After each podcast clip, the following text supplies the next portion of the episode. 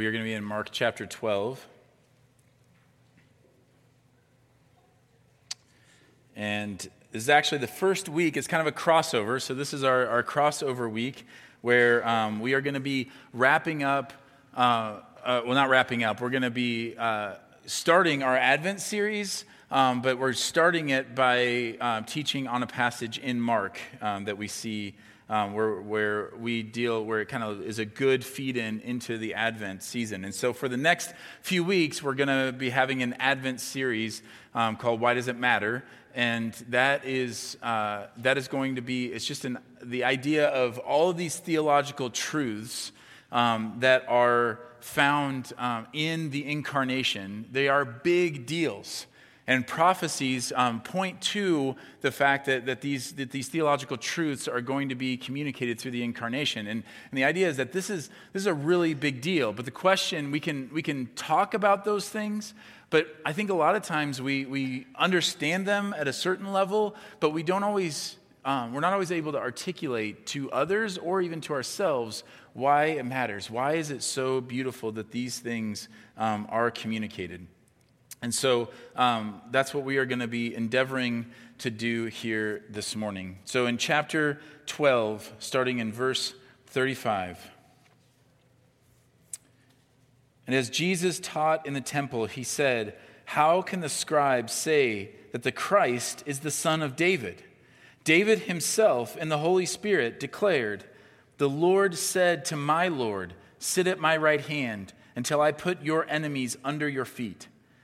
David himself calls him Lord. So, how is he his son? And the great throng heard him gladly. Would you pray with me? Father, I thank you for today. I thank you, God, for uh, the people in this room that we get to gather together and worship you. I thank you, God, for the people who will be listening to this online because they were unable to make it here today. I thank you, God, that no matter, no matter what, this, your word being proclaimed, I pray that it would take root in our lives and in our hearts.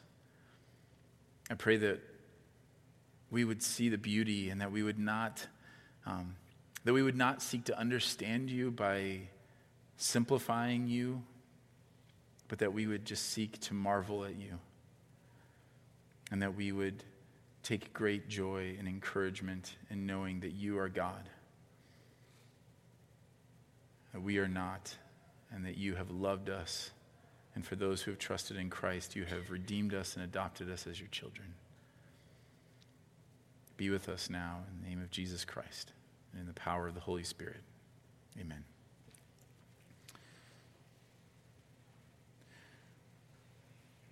So, when we talked about doing um, this series, I really thought about it as um, just wanting to make sure that we, that we really grasp these theological truths and that we can, that we can love them and that it, can, um, it would stir our hearts to really worship God. And when, but when we just decided to do it, we, we thought, okay, well, how do we um, what, what things specifically are we going to take? And, and what, do we, what do we want to teach in this? And in this passage here was kind of the, the um, it was really the catalyst for this whole thing. Because in this passage jesus is answering the question. He's, he's starting to teach now. He's already refuted so many of their challenges right? So he's already dealt with the questions from the scribes and the pharisees and the sadducees. But now he's beginning to teach them more intentionally. And the way he teaches this he, he's starting to give them a, a picture that the Messiah is much bigger than they originally thought. So we've talked so many times about how they were waiting for the Messiah to deliver them as the nation of Israel from the oppression of the Roman government. And what Jesus is trying to help them understand is that this whole thing is so much bigger than you realize. And he does it in a really unique way. He poses the question of whose son is the Christ? He's asking a really big question here. The view that the Messiah um, would, would come and would deliver God's people, and by this point they were thinking he would come from the line of David because of the prophecies in the Old Testament, that, he would, that there would be a king. He would come from the line of David.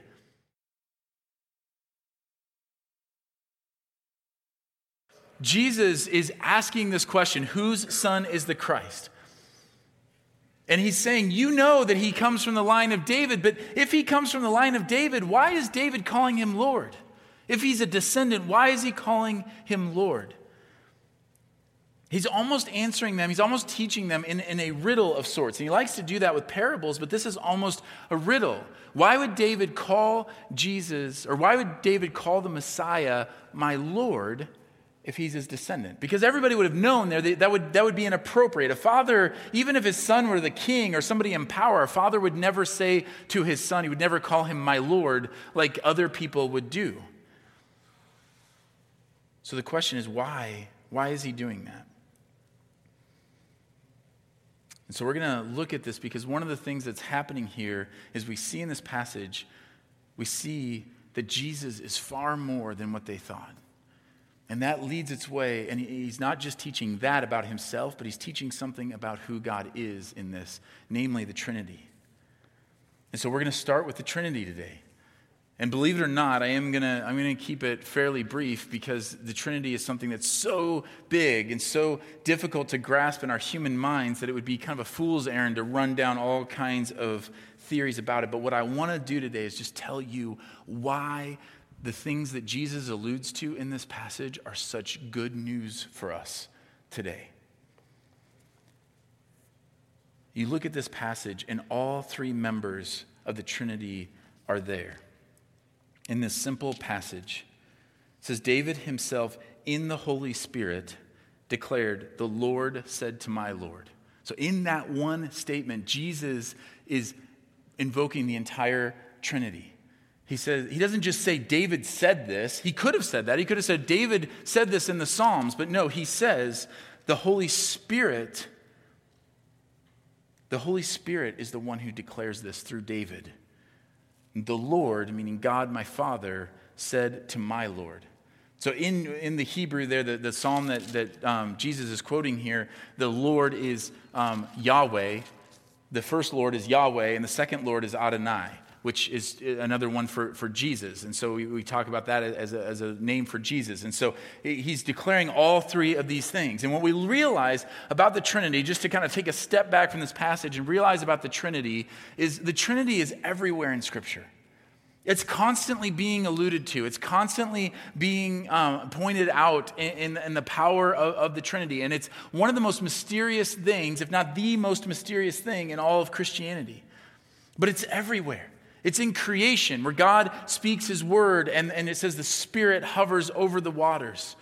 It's, it's right there when he says, Let us make man in our image. And there have been many, um, many ways of trying to refute that or trying to explain that away. But the bottom line is, it means that the, the words there are very plural. It is, Let us make man in our image.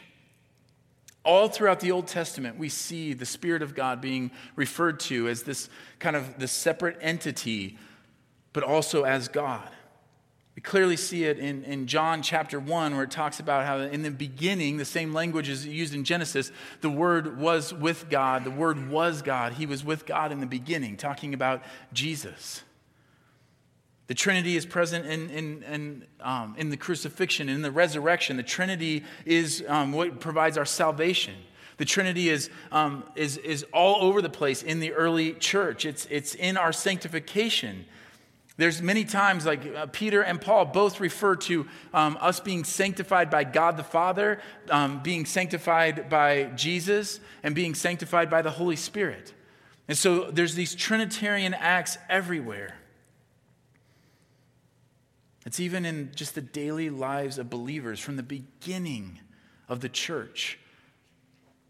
In fact, in the Great Commission, Jesus says, Go and make disciples of all nations, baptizing them in the name of the Father and the Son of the Holy Spirit.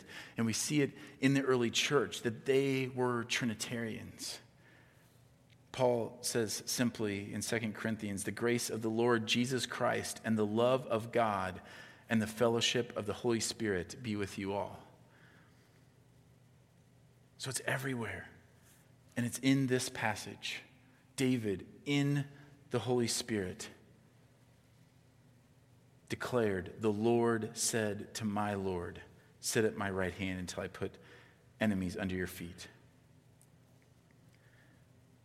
it's everywhere. The Trinity isn't something that we made up to make sense of things. It is something that is stated in Scripture that we try then to make sense of. And yet, it's one of the most mysterious things in all of Christianity. There are many things that are hard for us to wrap our, our heads around God's love, the mercy of the cross, all these different things, but nothing defies even language like the Trinity. Think about this the Trinity is everywhere in Scripture and it's never defined. Our, our salvation is defined and given metaphors and analogies. We talk about being redeemed, being bought back from, from the slave, from, from slavery to sin. Christ is our substitute. Creation is defined. The kingdom of God is described multiple times in parables saying what it's like. Like you see tons of parables saying the kingdom of God is like, the kingdom of God is like. You never have one that says the Trinity is like. So why? We, it hasn't stopped us from trying to come up with our own, by the way. Over the years, many analogies have been used to try to explain the Trinity. Maybe you've heard some of them, and in this group this size, we could probably shout out some, but you, um, I don't want to because I'm about ready to call all of them heresy. So I don't want to have anybody be like, oh, yeah, this one. Be like, yeah, that's heretic. All right. So just anything that you can think of in your head, like ice, water, vapor, the yolk of an egg, the fact that I have different roles. I'm a pastor and a father and a, and a husband. All of those things are actually heretical. They're actually forms of heresy throughout the history of the church. So I would encourage you here's one helpful tip don't use any of those.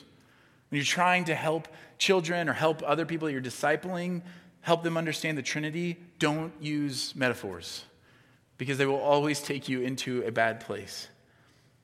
I mean, my, my thought is if God never uses a metaphor for the Trinity, we probably shouldn't either.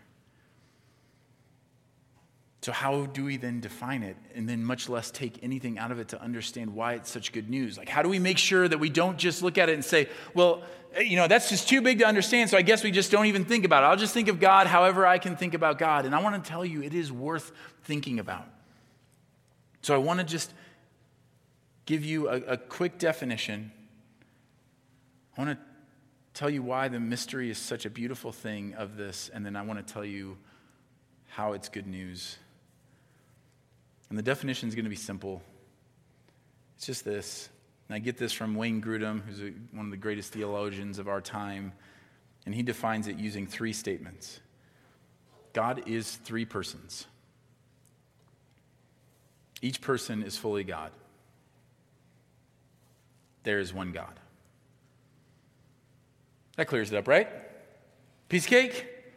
God is three persons. So, what do we mean by these? God is three persons. So, by that we mean God the Father is not God the Son, and they are not the Holy Spirit. They are three distinct persons. And I could go on and on throughout Scripture to demonstrate this, but, but just to look at a, at a couple. One is the one that I already talked about. In the beginning, John 1. In the beginning was the Word, and the Word was with God, and the Word was God. He was in the beginning with God. So twice it says he was with God, and he was God. And so we have these three distinct, and there we have the Father and the Son are separate. So God the Father is not the same as God the Son. And later in John, Jesus says, These things I have spoken to you while I am still with you, but the Helper, the Holy Spirit, whom the Father will send in my name, he will teach you all things and bring to your remembrance all that I have said to you. Just think about that. He, he, he, it is so clear that Jesus is talking about God the Father. It'd be kind of weird for him to be talking about these other entities if that's who he was. If there weren't three distinct persons, why is Jesus talking to them and about them? Like, I would never say to my child, wait till your pastor gets here. Like, I wouldn't do that. That would be ridiculous. If, if Lauren said to my kids, hey, go ask your father, and they come and say, hey, dad, can I do this? Be like, oh, no, no, no, I'm sorry. I'm, I'm not here. I'm your pastor right now. So you have to wait till your father gets home.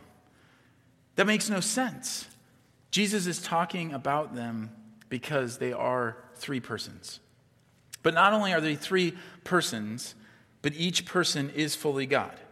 So John 1 says, Jesus, that, that the Word was God. He was with God in the beginning.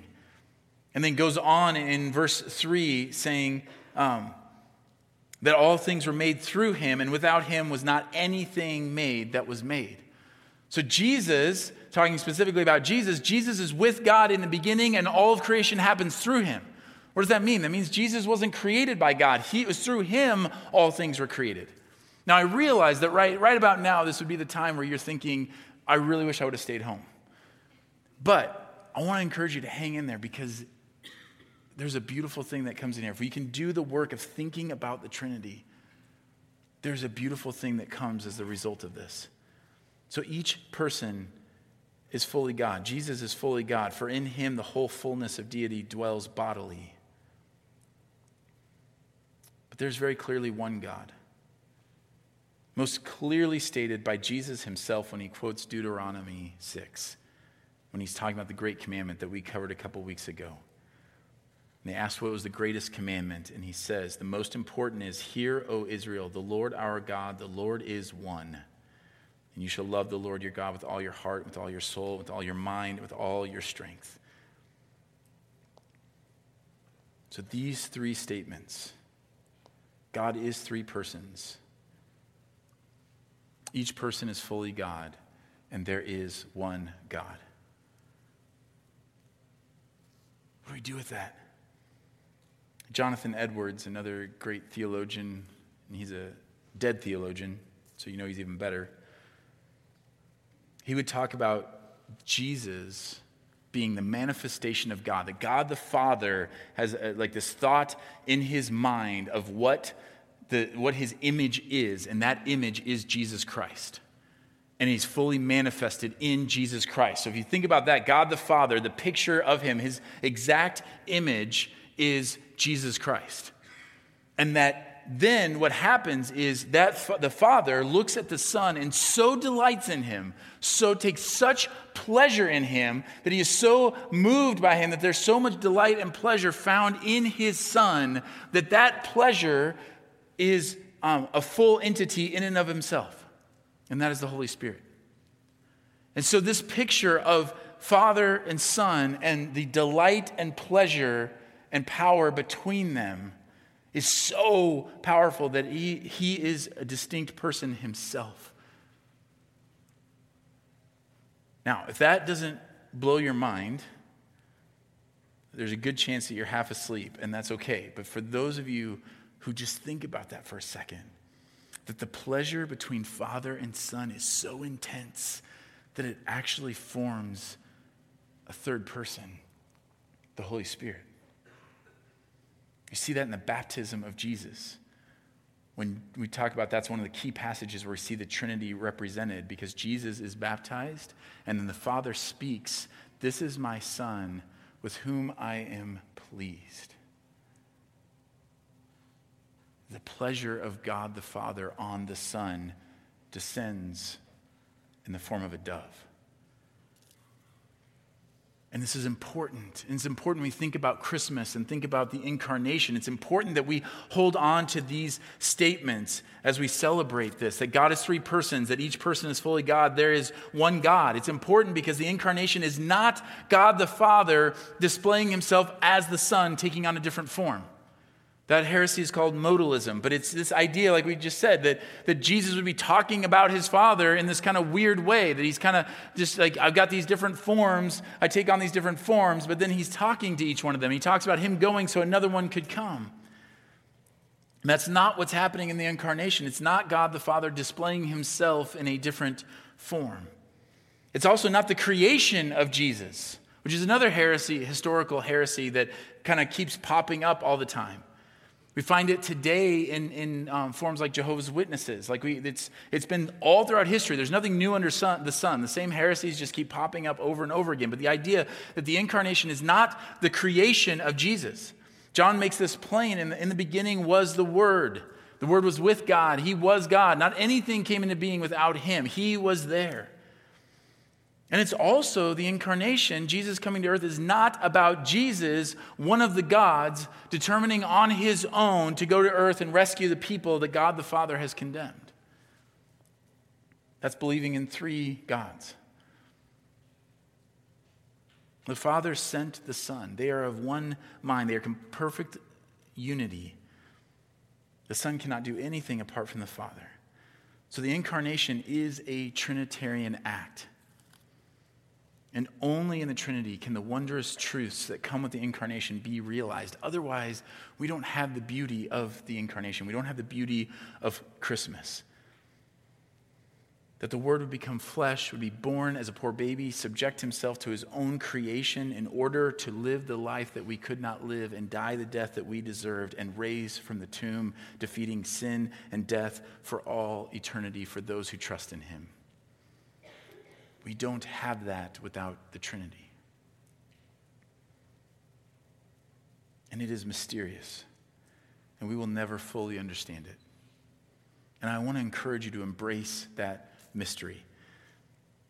In the history of the world, it is uh, our post Enlightenment westernized culture that is least accepting of mystery.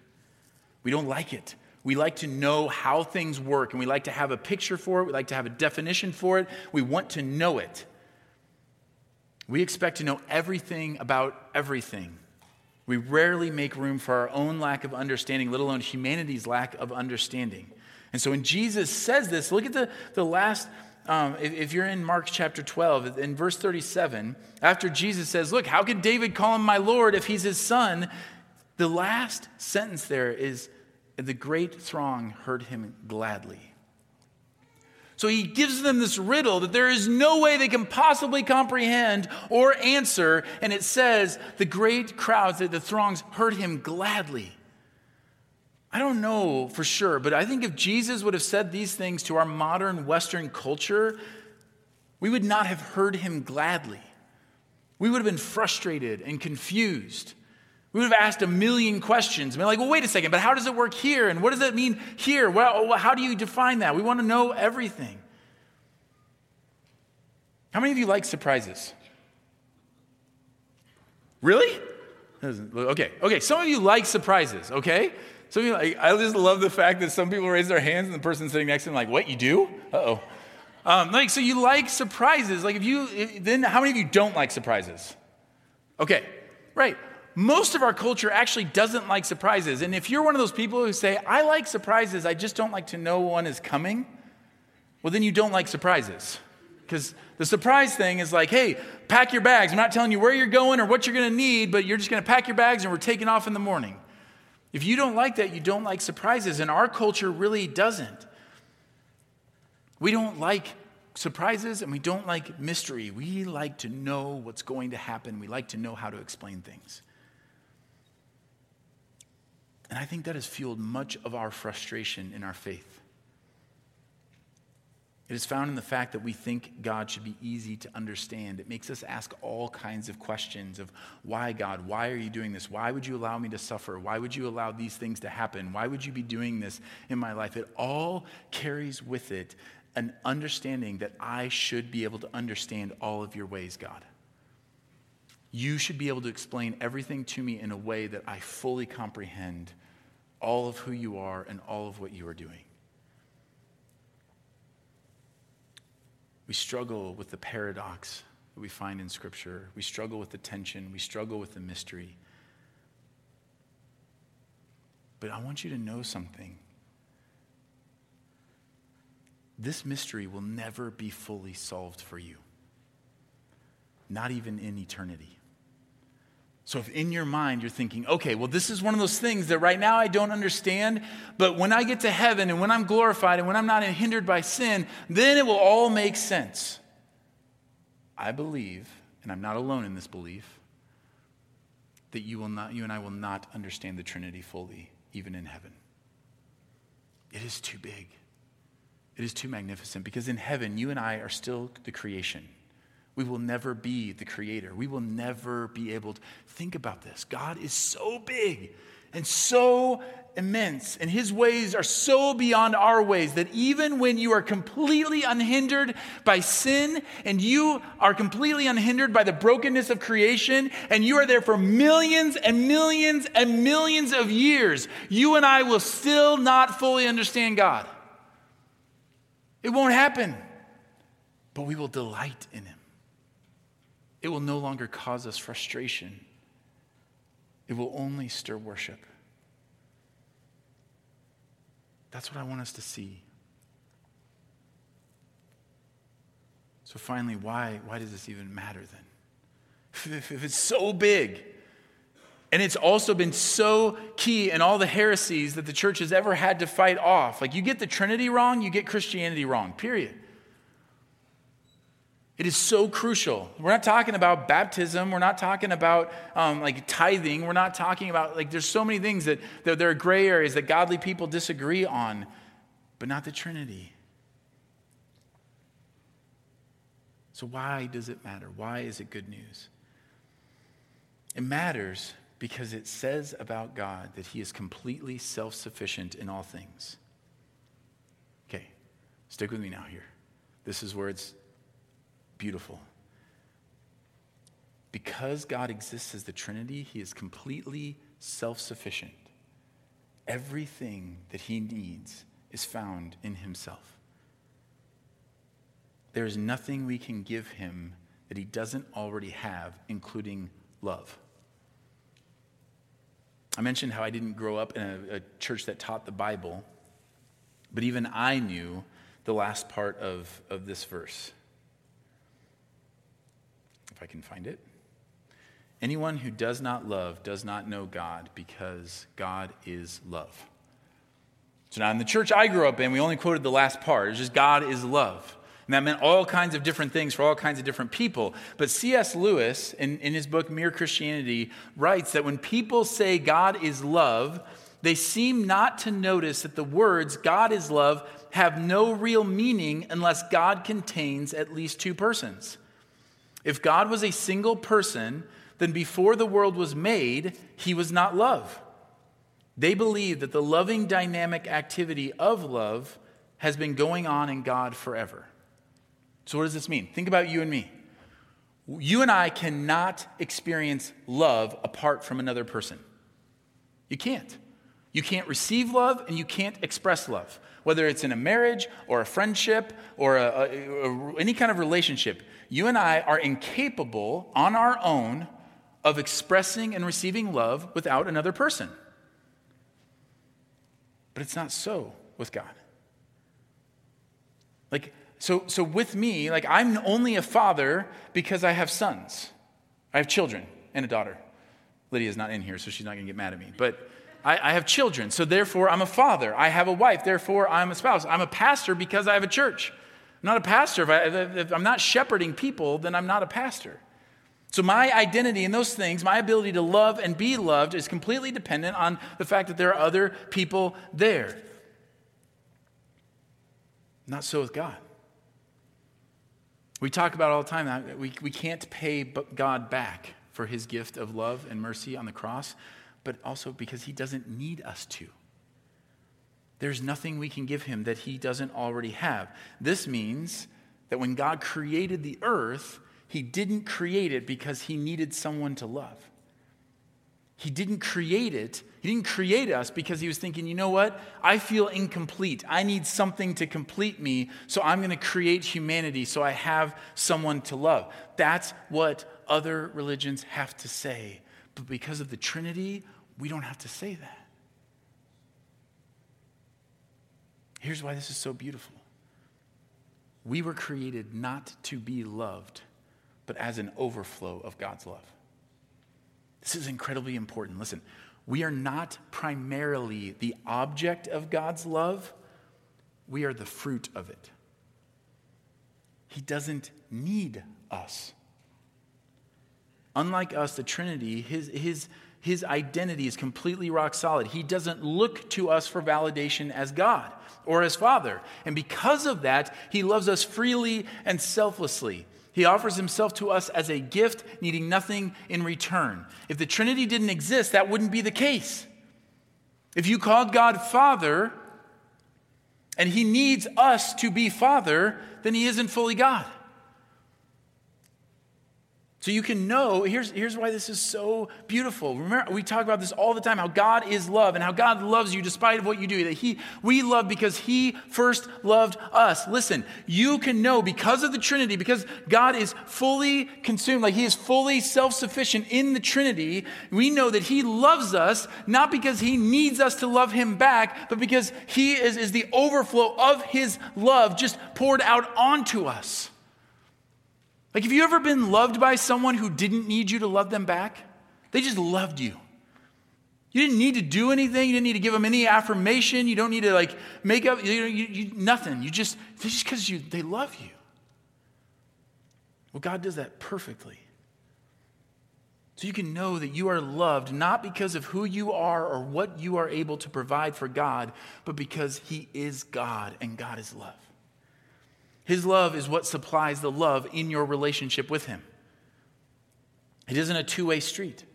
That's how He's able to love us even when we don't love Him. This is why His grace is irresistible because He supplies all that is needed for us to be in relationship with Him. And that's because He is fully sufficient on His own. That is not true if the Trinity isn't true. Because of the Trinity, He is the source, the fount, and it is overflowing. Nothing that we can do can make that fount overflow more. It is the complete source of all things. He supplies the faith, He supplies the love, He supplies the power. There's nothing you can do to lessen or improve upon that. That is what we mean by unconditional love, and it can only be found fully in the Trinity. And it is amazing to be loved like that. There are few pictures that we have in our culture that would even come close. We talk about unconditional love as humans, but we have no idea what real unconditional love is apart from the Trinity. No idea. And when I am loved like that, I can love others like He loved me. This is why we talk about our identity being firmly in Christ. Unlike God, we cannot experience love apart from external relationships. But to put that weight on another, is doomed for brokenness and failure. Many of you have been in dysfunctional relationships like that, where you knew that the love that you were receiving from this other person was very dependent on the love you were able to give them, what you were able to do for them, who you were. And if you lost that, if you lost your way, or if you weren't the person, I hear all the time in the secular world of like, well, this person we got divorced because they're just not the person I married. Duh. I'm not the person that Lauren married. I guarantee it. I'm way better. it's not, you know what that's like, right? Like, you know what it's like. That's a crushing burden to feel like if I don't perform for this person, they'll stop loving me. If I don't start keep filling up my end of the bargain, then they'll stop loving me. They'll lose interest in me. And it is a crushing weight. But when you are fully loved by the fount of all love, when you are so secure in that relationship, when your identity is fully in Him, then you no longer need that from other people. You enjoy it. It's a beautiful gift. It's a reminder of God's love. It's something we should seek to do, but you no longer need it because all the love that you need is flowing from the infinite source of all love. And when you are loved like that, you are able to selflessly love others, asking nothing in return. And you love like Jesus. To be loved by the Trinity is unlike any other love you could possibly know. And the, the last bit, I'm just going to give you one more. And that is in the Trinity, because of the Trinity, we have true unity with diversity. And that is a beautiful thing to celebrate. The world loves diversity right now, right? We talk about diversity all the time. We need diversity in everything, all kinds of diversity.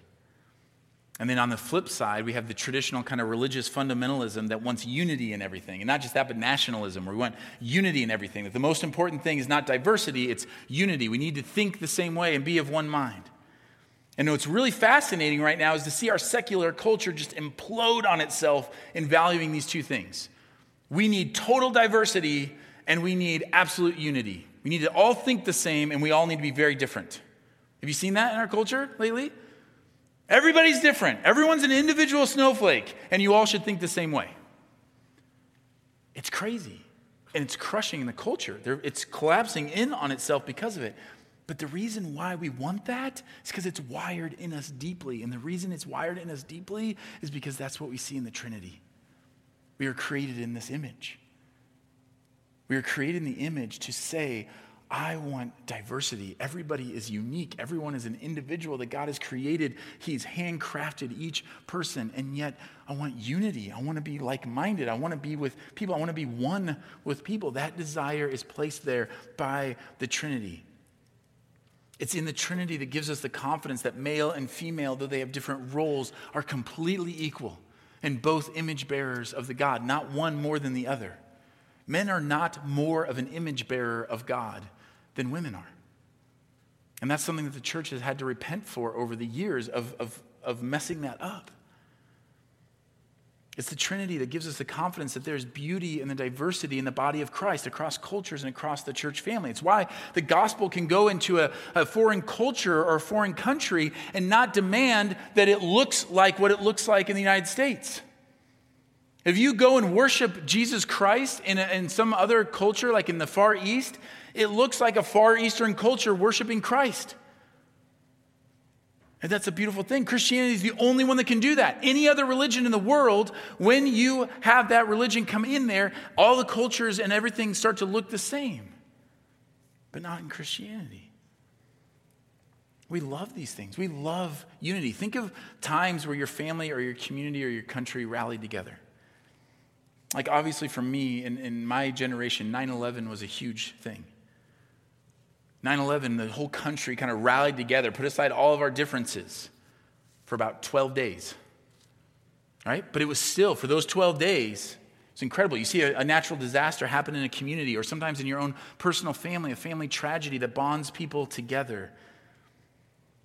But most of our lives are spent dividing. We divide into camps. We try to determine if people are for us or against us. Our moments of unity are small, case specific, and fleeting. But imagine experiencing true unity.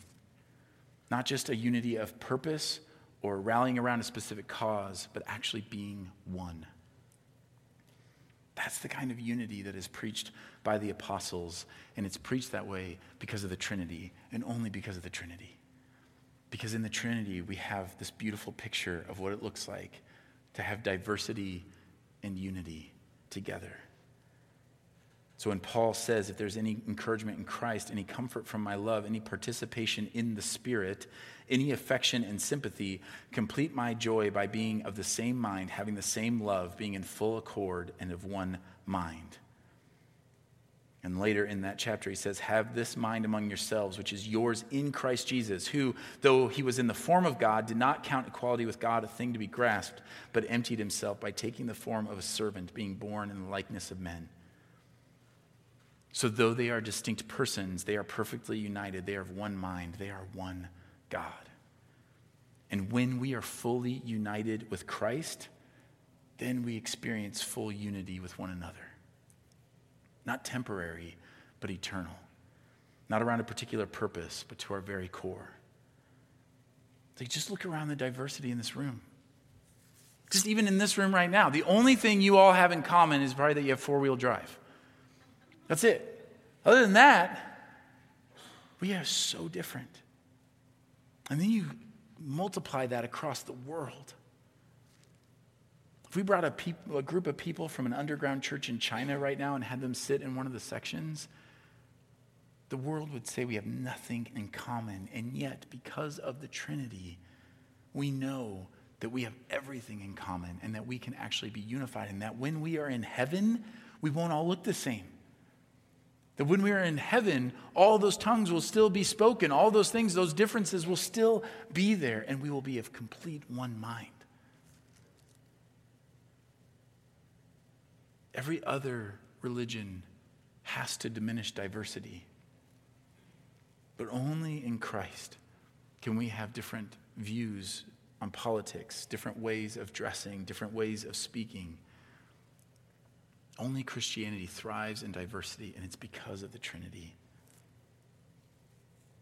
For though through him we both have access in one spirit to the Father, so then you are no longer strangers and aliens, but you are fellow citizens with the saints and the members of the household of God.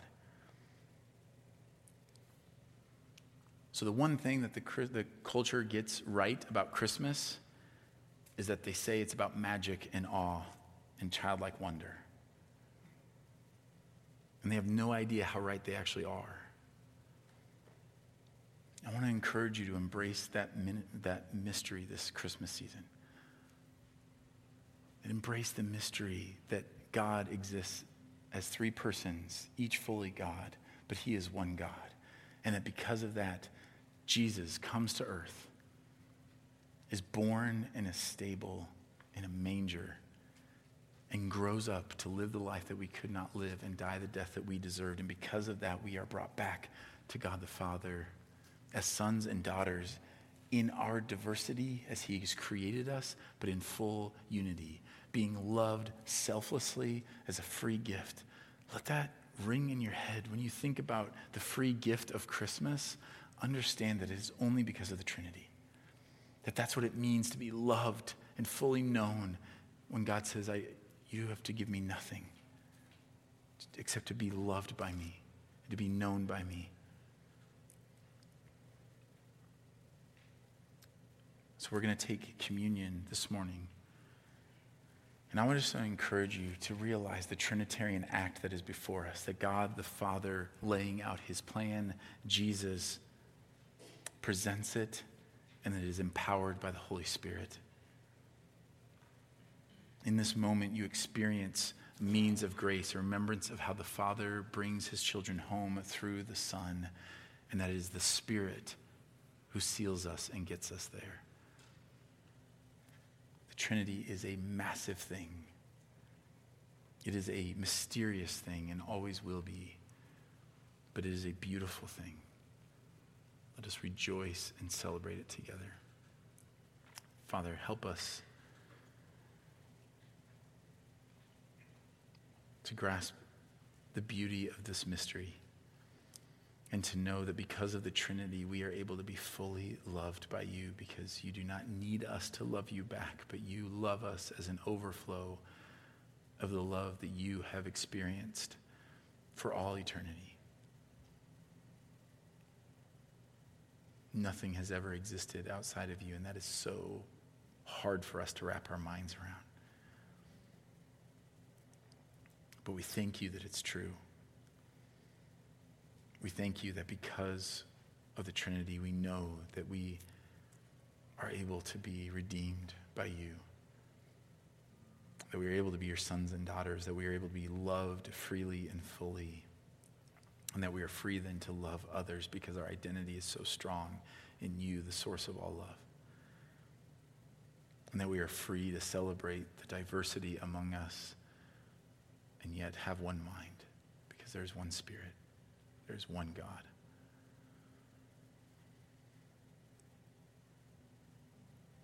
Help us as we take communion to be mindful of these things, and if nothing else, to just be in awe and wonder of who you are.